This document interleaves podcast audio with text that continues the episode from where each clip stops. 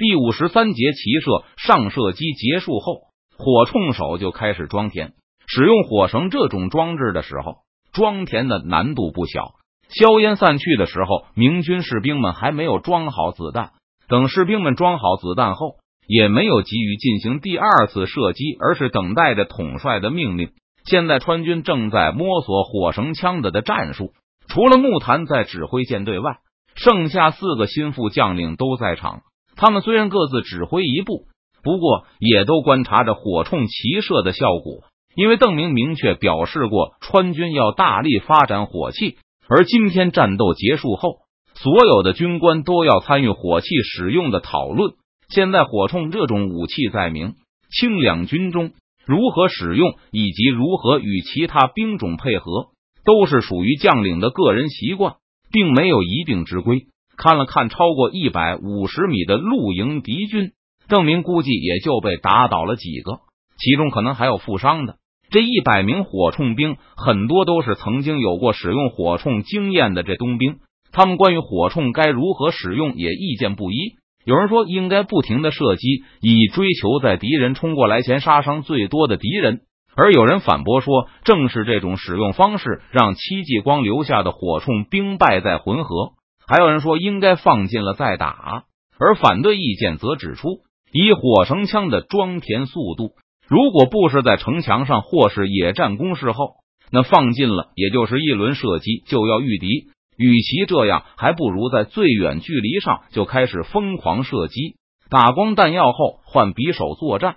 这次的射击距离就比较远，尽管使用了增加气密性的丝绸，露营步兵被打倒的也不算很多。而且就是这么远的距离，以明军火绳枪的装填速度来看，大概也就是两枪的事。这还是比较熟练的火铳兵，不过火铳比弓箭强的就是它的威力。在这种距离上，弓箭是毫无准头和威力可言的，对披甲兵的伤害为零。而火铳打中就能放倒，差不多也正是在稍早的时代，英国陆军解除了长弓兵接触、学习使用火绳枪的禁令。这个禁令是英国为了保护他们本民族的传统武器而设的。因为长弓手发现火绳枪的威力和准确率都在他们的武器之上，因此都自发的把苦练了一生的传统兵器换成火绳枪。如果没有这个禁令，就不会有长弓手了。而这个单纯出于民族自豪感的禁令被解除后，欧洲部队中的最后一支弓箭手部队立刻消失了。邓明并不知道这个禁令的由来，不过之前明军在成都的实验中。也发现这些禁卫军的火铳威力远在弓箭之上，而且经过四五个月的训练后，火绳枪在相同距离上的命中率也超过了弓箭。即使是弓术过人的吴越望也承认，经过训练后，用火绳枪打靶时，他好像能成绩更好一点。今夜就是由他来指挥着一百名火铳兵。现在的最主要的问题就是射速问题。火绳枪的射速和弩机差不多，基本都是弓箭的三分之一，所以明军普遍认为这种武器就算四川能够自产，也是弩机而不是弓箭的替代品。郑明想了一下，命令战线向前推移，明军整齐的前进了一段，又一次停在清军对面百米处。这个距离对披甲的明军来说依旧是安全的，在军官的指挥下。明军的火绳枪兵再次整齐的瞄准，向清军发动了第二次齐射。虽然距离拉近了三分之一，但命中率的提高明显不止，大约有十几个敌人被打倒。证明估计这次给敌军造成的伤害大约是上次的三倍，是不是凑巧了？刚才第一次的射击效果实在太糟糕了，看到这次齐射的杀伤效果居然很不错。邓明身边的三堵墙卫士不禁有些疑惑，在这个距离上，弩机对披甲士兵打不出这个效果的一半来。对面的清军依旧原地不动。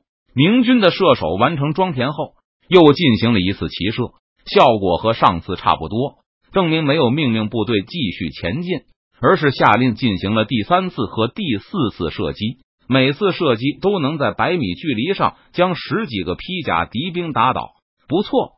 不少明军军官都暗暗点头，在心中认定了这是一种非常好的弩机替代品。只要能保证四川也能产出这种质量的火铳，那武昌的弩机就可以被存到仓库里面去了。当明军进行第三次射击的时候，对面的孙思克就感到有些为难了。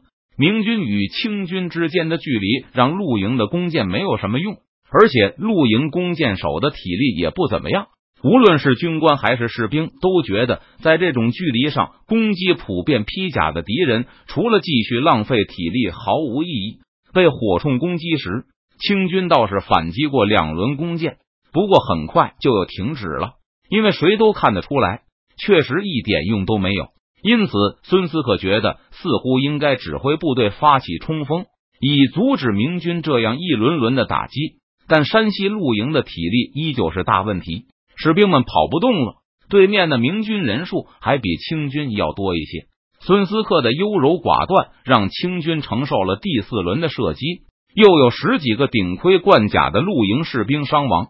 看到对面的明军又开始不急不忙的装填，露营的士气开始浮动。他们不愿意这样站着一轮轮的被打。还有一种办法，就是让汉八旗的火铳兵顶上去射击。孙思克手下有两百火铳手，不过汉八旗跑到前排，就是和明军火铳手换命。孙思克更希望能用露营士兵和明军换命，但可惜的是，露营中并没有受训过的火铳兵，所以就算孙思克愿意把火铳借给山西露营，他们也没法和明军抗衡。命令露营进攻。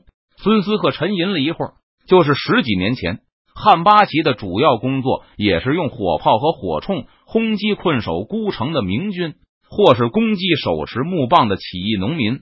承担伤亡的苦力工作，入关后都由陆营来承担了。随着战鼓雷动，陆营开始迈动步伐，向明军发起了进攻。只是陆营并没有猛烈的冲锋，不但前进的速度不快，而且还先后不一。明军注意到敌人表现出来的疲态，他们的一百火铳兵装填上今天的第五颗子弹后，对面的陆营士兵还在五十米外。邓明发出旗号，让火铳手不要急于射击，而是放进一些再打。今天敌人的体力不行，身旁的卫士们一边盯着眼前的战局，一边对邓明说道：“如果是体力好的敌人，一下子就冲上来了，只能开一枪，大概就要藏到军阵后面去了。一旦火铳兵藏到长枪和刀盾兵身后，他们就完全无法掩护己方部队。弓箭可以越过前排的友军进行抛射。”虽然杀伤力十分可疑，近距离抛射威力极小，对甲兵的伤害基本等于没有。不过起码能够起到干扰作用，而且这个伤害无论如何也不是零。弩机如果半张弦，也可以进行近距离抛射。当然，这个时候弩机的威力和弓箭也没啥区别了。但火铳连抛射都做不到。在邓明去昆明的时候，吴越望甚至实验过半装药朝天开枪。结论就是火枪无法进行抛射。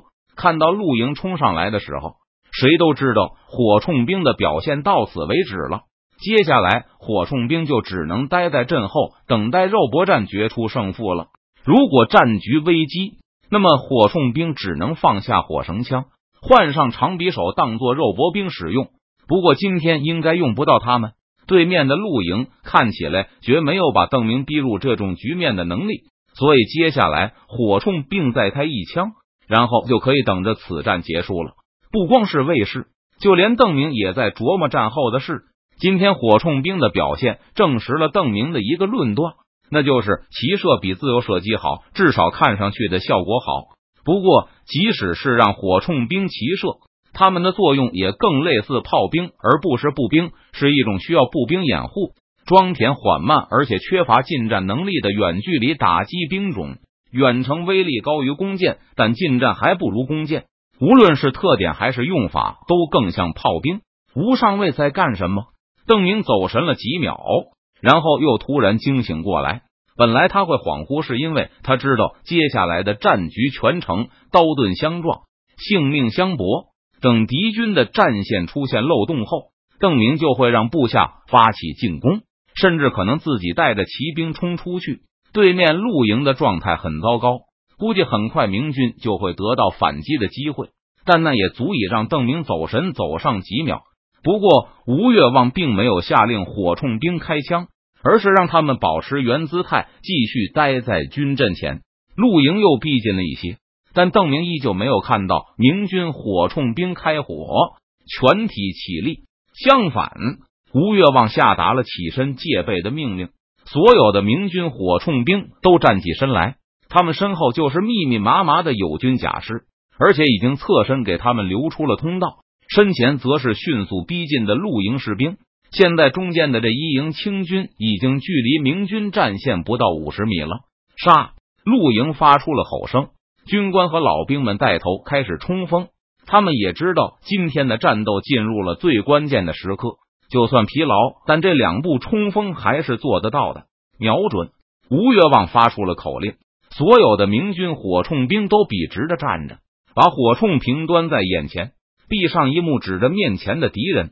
所有这些火铳兵都有拿着匕首捅向敌兵咽喉的勇气。在训练时，因为邓明不同意在任何情况下把这些火铳兵种子当做肉搏兵使用，吴越望曾经向长官这样抗议过。郑瑶军也在这排火铳兵中，他眼前可选择的目标不断的减少，最后只剩下了孤零零的一个敌兵而已。这个敌兵已经很近了。冲上来的时候，两人视线对在一起。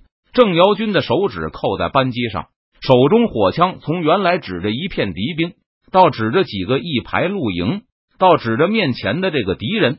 而现在，他的枪口已经稳稳的指在这个敌兵的额头上，如同每次手持匕首向敌兵刺过去时一样。